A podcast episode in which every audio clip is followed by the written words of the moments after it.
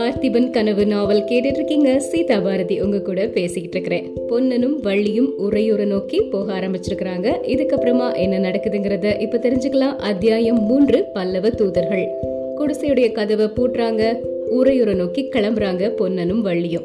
அவங்க வசிச்ச அந்த தோணித்துறையிலிருந்து உறையூர் மேற்கே ஒரு காத தூரத்துல இருந்துச்சு. அந்த காலத்தில் இப்போ இருக்கிற மாதிரி ரயில் பாதைகள் ரயில் வண்டிகள் மோட்டார் வண்டிகள் பேருந்து தார் சாலைகள் இது எதுவுமே கிடையாது இல்லையா? பெரிய பெரிய அரசர்கள் பிரபுக்கள் எல்லாரும் குதிரைகள் மேலேயும் யானைகள் மேலேயும் போவாங்களாம். குதிரை பூட்டிய ரதங்கள்லையும் போவாங்க.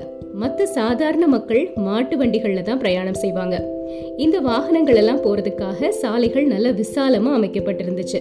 குளிர்ந்த நிழல் தரும் மரங்கள் ரெண்டு பக்கத்துலேயும் வளர்ந்து அப்படியே அடர்ந்து போயிருக்கும். அப்படிப்பட்ட சாலைகள் தான் அந்த காலத்துல சோழ நாட்டில் ரொம்ப பிரசித்தி பெற்றவையா இருந்துச்சு. இந்த பாதை வழியா பொன்னனும் வள்ளியும் உரையுற நோக்கி போயிட்டே இருக்கிறாங்க. பொன்னியின் செல்வன் நாவல் படிக்கும் பொழுது சோழ நாடு ரொம்ப பெருமையுடையதா இருந்தது. நிறைய புகழுக்கு சொந்தமா இருந்துச்சு அப்படின்னு பார்த்தோம் இல்லையா? இந்த நாவல் நடக்கிற காலகட்டம் பொன்னியின் செல்வன் நாவலுக்கு முன்னாடி உள்ள காலகட்டம். அப்போ சோழ நாடு தன்னுடைய புராதான பெருமை எல்லாத்தையும் இழந்து ஒரு சிற்றரசா இருந்துச்சாங்க. தெற்கே பாண்டியர்களும் வடக்கே புதிதாய் பெருமை அடைந்திருந்த பல்லவர்களும் சோழ நாட்டை நெருக்கி அதனுடைய பெருமையை குன்ற செஞ்சிருந்தாங்க. ஆனா அவங்க எவ்வளவுதான் முயற்சி செஞ்சாலும் சோழ நாட்டின் வளத்தையும் அழகையும் அவங்களால எதுவுமே செய்ய முடியல. அந்த வளத்துக்கு காரணமா இருந்த காவிரி நதிய அவங்களால கொண்டுட்டு போக முடியல. கரையை முட்டிட்டு அலை மோதிட்டு கம்பீரமா காவிரி நதி போயிட்டே இருக்கும். ஆத்துக்கு அந்த பக்கத்துல பார்த்தா நீல வானத்தை தொட்டுட்டு அடர்த்தியான தென்னை மரங்கள் இருக்கும். இந்த பக்கம் பார்த்தா கண்ணு கேட்டிய தூரம் வரைக்கும் பசுமை பசுமை பசுமை மட்டும்தான். ஆனா இத்தகைய வளம் கொழிக்கக்கூடிய இந்த அழகிய நாட்டின் அமைதியை குலைக்கிறதுக்கு யுத்தம் வேற நெருங்கி வந்துட்டே இருந்துச்சு. அதனால மக்களின் உள்ளம் ஒரு மாதிரி பரபரப்போடு தான் இருந்தது.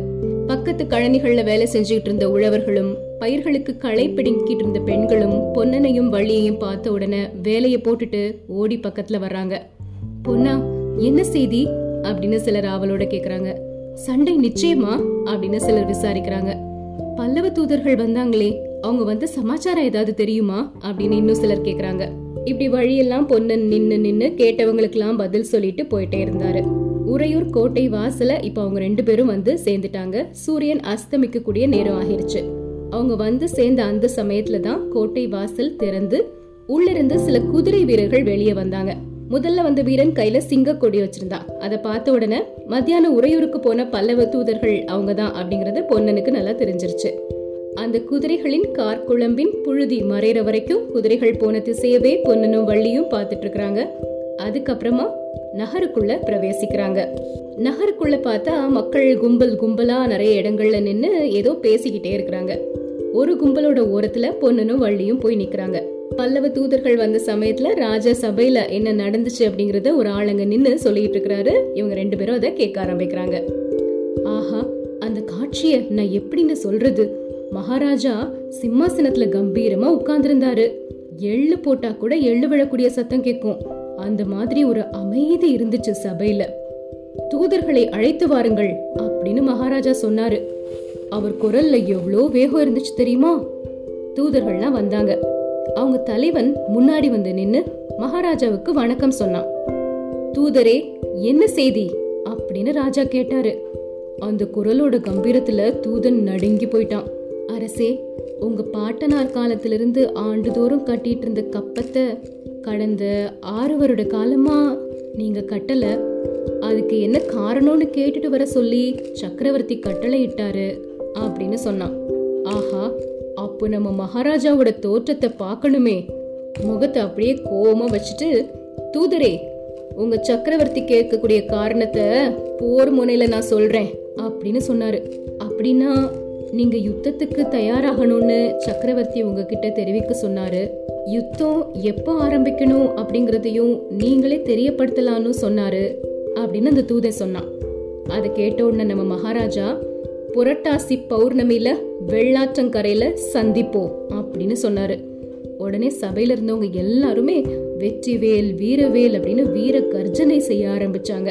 இப்படி அந்த நபர் பேசிக்கிட்டு இருக்காரு.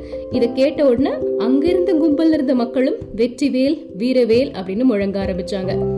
பொன்னனும் உரத்த குரல்ல அந்த மாதிரி வீர முழக்கம் செஞ்சுட்டு வள்ளியை அழைச்சிட்டு நடந்து போக ஆரம்பிச்சாரு. அதுக்குள்ள இருட்டிருச்சு. திடீர்னு எங்கேயோ ஒரு உயரமான இடத்துல இருந்து ஒரு பெரிய முழக்கம் கேட்க ஆரம்பிச்சது. அந்த முழக்கம் முதல்ல தம் தம் தம் அப்படின்னு ஒரு கம்பீரமான சத்தத்தோட வான வெளியில எட்டு திக்குலையும் பரவுது. கொஞ்ச நேரத்துல அதம் அதம் அதம் அப்படிங்கிற ஒரு தோனி கேக்குது. அதுக்கப்புறம் பார்த்தா அந்த அதம் அப்படிங்கிற சத்தம் மாறி யுத்தம் யுத்தம் அப்படின்னு கேட்க ஆரம்பிச்சது. இடி முழக்கம் மாதிரிப்பட்ட அந்த யுத்தம் யுத்தம்ங்கிற ஒலிய கேட்ட உடனே பொன்னனுடைய உடம்பெல்லாம் ஒரு மாதிரி புல்லரிக்க ஆரம்பிச்சிருச்சு. ரத்தம் கொதிச்சுது. நரம்புகள் எல்லாம் புடைத்து கொள்ள ஆரம்பித்தன. என்ன இது? இந்த மாதிரி ஓசைய இதுவரைக்கும் நான் கேட்டதே இல்லையே அப்படின்னு சொல்றாங்க வள்ளி. இதுதான் யுத்த பேரிகை அப்படின்னு சொல்றாரு பொன்னன். அத்தியாயம் நான்கு பாட்டனும் பேத்தியும். உறையூர்ல இருக்கக்கூடிய ஒரு கம்மாள தெருவில் இருக்கிற வீட்டு வாசல்ல வந்து பொன்னனும் வள்ளியும் நிக்கிறாங்க. கதவு பூட்டி இருக்குது தாத்தா அப்படின்னு வள்ளி கூப்பிடுறா. கொஞ்ச நேரத்துல கதவு திறக்குது. உள்ள இருந்து ஒரு கிழவை வந்து வா வள்ளி வாருங்க மாப்பிள்ள அப்படின்னு வந்தவங்களை வரவேற்கிறாங்க. பொன்னனும் வள்ளியும் இப்போ எங்க வந்திருக்கிறாங்கன்னு பாத்தீங்கன்னா வள்ளியினுடைய தாத்தா வீட்டுக்கு வந்திருக்கிறாங்க. மூணு பேர் வீட்டுக்குள்ள போன உடனே யார் வந்திருக்கிறது? அப்படின்னு கேட்டுட்டு ஒரு வயசான கிழவியும் வர்றாங்க.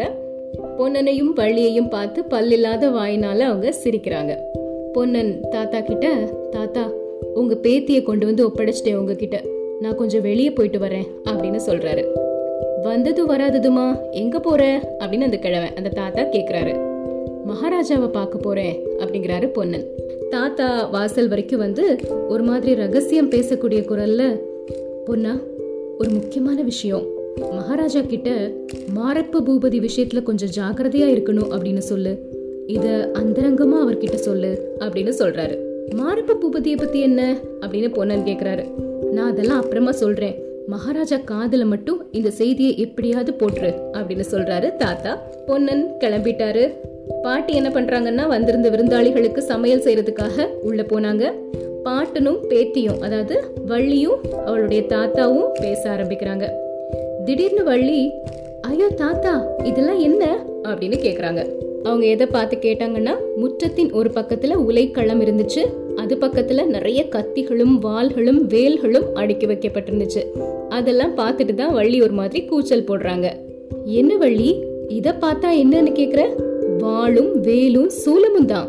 இதெல்லாம் எதுக்கு தாத்தா? எதுக்காகவா?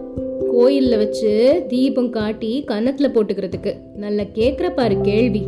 தேங்காய் கொலை சாய்க்கிற மாதிரி எதிரிகளுடைய தலையை வெட்டி சாய்க்கிறதுக்காகத்தான் வாழ் பகைவர்களின் வயிற்றை கிழித்து குடலை வெளியெடுத்து மாலையா போட்டுக்கிறதுக்கு தான் வேல். தெரிஞ்சுதா? அப்படிங்கிறாரு தாத்தா. ஐயோ பயமா இருக்குதே அப்படிங்கிறாங்க வள்ளி. இன்னும் கொஞ்ச நாள் போனா இந்த நாட்டுல இருக்கக்கூடிய ஆம்பளை பிள்ளைங்க கூட ஒன்ன போல ஆயிடுவாங்க. வாழையும் வேலையும் வச்சுட்டு என்ன செய்யறதுன்னு கேட்க ஆரம்பிச்சிருவாங்க. வள்ளி என்னுடைய பாட்டன் முப்பாட்டன் காலத்துல எல்லாம் எப்படி இருக்கும் தெரியுமா? கொல்லுப்பட்டறையில வாளும் வேலும் சூலமும் எப்பவும் செஞ்சுட்டே இருப்பாங்க. ஒவ்வொரு பட்டணத்திலையும் கம்மாள தெரு தான் எப்பவும் ஜே ஜேன்னு இருக்குமா. ராஜாக்களும் ராஜகுமாரர்களும் சேனாதிபதிகளும் கம்மாளனை தேடி வந்துகிட்டே இருப்பாங்களாம். இப்பதான் எதுவுமே இல்ல. இப்போ வரப்போற இந்த யுத்தம் மட்டும் இருபது வருஷத்துக்கு முன்னாடி வந்திருந்துச்சுன்னா நானே அந்த யுத்தத்துல போய் கலந்திருப்பேன் அப்படின்னு தாத்தா வீரத்தோட பேசுறாரு. வள்ளி தாத்தாவை பார்த்து சரியா போச்சு தாத்தா. நீ பொன்னனுக்கு புத்திமதி சொல்லி திருப்புவேன்னு பார்த்தா யுத்தத்துக்கு போகணும்னு நீயே சொல்லிடுவ போலயே. இவர் வேற எப்ப பார்த்தாலும் யுத்தத்துக்கு போகணும்னு ஓயாம சொல்லிட்டே இருக்கிறாரு அப்படின்னு சொல்றாங்க. பொன்னனா? அவன் எங்க யுத்தத்துக்குலாம் போக போறான் வள்ளி பொன்னனாது உன்னை விட்டுட்டு போறதாது துடுப்பு பிடிச்ச கை வாழை பிடிக்குமா? அப்படின்னு கேக்குறாரு தாத்தா. இல்ல தாத்தா அப்படிலாம் நினைக்காதீங்க. இவன் போகணும் போகணும்னு தான் துடிச்சுக்கிட்டே இருக்கிறான். மகாராஜா தான் வரக்கூடாதுன்னு சொல்றாரு. இளவரசருக்கு நீந்த கத்து கொடுக்கணுமா? அதுக்கு பொண்ணு நீங்க இருக்கணுமா? அப்படிங்கிறாங்க வள்ளி. அடடா உன்னுடைய அப்பாவும் சித்தப்பாவும் மட்டும் இப்ப இருந்திருந்தா? ஒவ்வொருத்தர் கையிலையும் ஒவ்வொரு வாளையும் வேலையும் கொடுத்து யுத்தத்துக்கு நான் அனுப்பியிருப்பேனே. எல்லாரையும் ஒரே நாள்ல காவேரி அம்மன் பலி கொண்டுட்டாளே அப்படின்னு சொல்லிட்டு அந்த தாத்தா பெருமூச்சு விடுறாரு. வள்ளிக்கும் அந்த பயங்கரமான சம்பவம் ஞாபகத்துக்கு வருது. நாலு வருஷத்துக்கு முன்னாடி தாத்தாவையும் பாட்டியையும் தவிர குடும்பத்தில் இருக்கிற எல்லாருமே ஆத்துக்கு அந்த பக்கத்தில் நடந்த ஒரு கல்யாணத்துக்கு படகுல ஏறி போயிட்டே இருக்கிறாங்க. நடு ஆற்றுல திடீர்னு ஒரு சூறாவளி காத்து அடிக்குது. படகு கவிழ்ந்துருச்சு. அந்த சமயத்துல கரையில இருந்த பொன்னன் உடனே நதியில குதிச்சு நீந்தி போய் தண்ணியில விழுந்தவங்களை காப்பாத்துறதுக்காக முயற்சி செய்யறாரு ஆனா தெய்வ பக்தியினால வள்ளிய மட்டும்தான் அவரால் காப்பாற்ற முடிஞ்சது. மற்ற எல்லாரும் நதிக்கு பலியாகிட்டாங்க. தாத்தா திரும்பவும் சொல்றாரு என்னுடைய குலத்தை விளங்க வைக்க நீ மட்டும்தான் இப்ப இருக்கிற வள்ளி. உன் வயிற்றுல மட்டும் ஒரு குழந்தை பிறந்துருச்சுன்னா பொன்னனை நானே கழுத்தை பிடிச்சு யுத்தத்துக்கு போன்னு தள்ளி விட்டுருவேன் அப்படின்னு சொல்றாரு. ஆனா தாத்தா யுத்தம் எதுக்காக நடக்குது? அதுதான் எனக்கு புரியல அப்படின்னு வள்ளி கேக்குறாங்க. யுத்தம் எதுக்காகவா? மானோன்னு ஒன்று இருக்குதுல்ல வள்ளி அதுக்காகத்தான். எருது கொடிக்கு புலிக்கொடி தாழ்ந்து போலாமா? தொண்டை நாட்டுக்கு சோழ நாடு அடிப்பணிஞ்சு போறதா? இந்த அவமானத்தை போக்குறதுக்காகத்தான். அப்படின்னு சொல்றாரு. எருது கொடி யாருடையது தாத்தா? அப்படின்னு வள்ளி கேக்குறாங்க. இது தெரியாதா உனக்கு? எருது கொடி காஞ்சி பல்லவ மன்னனுடையது அப்படின்னு தாத்தா சொல்றாரு. சிங்க கொடி தானே? சிங்க கொடியை தானே நான் பார்த்தேன் அப்படிங்கிறாங்க வள்ளி. எருது கொடி தான். அதை அவங்க சிங்க கொடியா மாத்தி வச்சுட்டாங்க அப்படின்னு சொல்லி அந்த எருது கொடி எப்படி சிங்க கொடியா மாறுச்சு அப்படிங்கிற கதையும் தாத்தா சொல்றாரு. வள்ளி நீ பிறந்த வருஷத்துல இது நடந்துச்சு. அப்ப காஞ்சியில மகேந்திர சக்கரவர்த்தி தான் ஆட்சி செஞ்சுட்டு இருந்தாரு அவருடைய வீரத்தை பத்தி நாடு முழுக்க பிரமாதமா எல்லாரும் பேசிக்கிட்டு இருந்தாங்க இப்படி இருந்த சமயத்துல வடக்கே இருந்து வாதாபியின் அரசன் புலிகேசி பெரிய படையை திரட்டிட்டு தென்னாட்டின் மீது படையெடுத்து வந்தான். சமுத்திரம் பொங்கி வர்றது மாதிரி வந்த அந்த சைன்யத்தோட யுத்த களத்துல நின்று போர் செய்யறதுக்கு மகேந்திர சக்கரவர்த்திக்கு தைரியமே இல்ல. காஞ்சி கோட்டைக்குள்ள போய் பதுங்கிக்கிட்டாரு. கோட்டையை கொஞ்ச காலம் முற்றுகையிட்டு பார்த்தான் புலிகேசி. அதுக்குள்ள என்ன நடந்துச்சோ தெரியல. வடக்கே புலிகேசியின் ராஜ்யத்துக்கு ஏதோ ஆபத்து வந்துருச்சு போல. புலிகேசி கொள்ளிடத்தை தாண்டவே இல்ல. திரும்பி போயிட்டாரு. மகேந்திர சக்கரவர்த்தி புலிகேசிக்கு பயந்து ஒளிஞ்சுகிட்டதுனால அவருடைய புகழ் மங்கிருச்சு. புலிகேசியின் பன்றி கொடிக்கு பல்லவரின் எருது கொடி பயந்துருச்சு அப்படின்னு மக்கள்லாம் பேச தொடங்கிட்டாங்க. இந்த அவமானத்துக்கு அப்புறம் மகேந்திர சக்கரவர்த்தி ரொம்ப நாள் உயிரோடு இருக்கவே இல்லை. அவருக்கு அப்புறமா நரசிம்மவர்ம சக்கரவர்த்தி பட்டத்துக்கு வந்தாரு. அவர் பட்டத்துக்கு வந்ததிலிருந்து புலிகேசிய பழிக்கு பழி வாங்கி பல்லவ குலத்துக்கு ஏற்பட்ட அவமானத்தை போக்கணும் அப்படின்னு நிறைய முயற்சி செஞ்சுட்டே இருந்தாரு. ஆறு வருடங்களுக்கு முன்னாடி பெரிய சைன்யத்தை திரட்டிட்டு வடக்கே போனாரு. புலிகேசிய போர்க்களத்துல கொன்று வாதாபி நகரையும் தீ வச்சு கொளுத்தி சாம்பலாக்கிட்டு திரும்பி வந்துட்டாரு. இந்த பெரிய வெற்றியின் ஞாபகார்த்தமா தான் பல்லவர்களின் எருது கொடி அதாவது ரிஷப கொடியே நரசிம்ம சக்கரவர்த்தி சிங்க கொடிய மாத்திட்டாரு. அதிலிருந்து தான் சிங்க கொடி வச்சிருக்கிறாங்க. உண்மையிலே பல்லவர்களுக்கு எருது கொடி தான் அப்படின்னு சொல்றாரு தாத்தா. இவ்வளவு நேரமும் கதையை கவனமா கேட்டுட்டு இருந்த வள்ளி அப்பேற்பட்ட சக்கரவர்த்தியோட நமது மகாராஜா எதுக்காக யுத்தம் செய்ய போறாரு தாத்தா? அவரோட சிநேகமா இருக்கலாம்ல அப்படின்னு சொல்றாங்க. அடி பைத்தியக்காரி அப்படின்னு சொல்லிட்டு அதுக்கு பதில் சொல்ல தாத்தா ஆரம்பிக்கிறாரு. அதுக்குள்ள வீதியில குதிரை வரக்கூடிய சத்தம் கேக்குது. குதிரை அந்த வீட்டு வாசல்ல வந்து நிக்குது. வீரபத்ர ஆச்சாரி அப்படின்னு யாரோ அதிகார குரல்ல தாத்தாவை கூப்பிட மாதிரி தெரியுது. உடனே தாத்தா ஐயையோ அந்த சண்டாளன் மாரப்ப பூபதி வந்துட்டான். வள்ளி நீ அவன் கண்ணில் படக்கூடாது. சமயக்கட்டுக்குள்ள போ. அவன் போனதுக்கு அப்புறமா உன்னை கூப்பிடுறேன் அப்படின்னு சொல்றாரு. மாரப்ப பூபதி யாரு? இதுக்கப்புறம் என்ன நடக்க போகுது? நாளைக்கு தெரிஞ்சுக்கலாம்.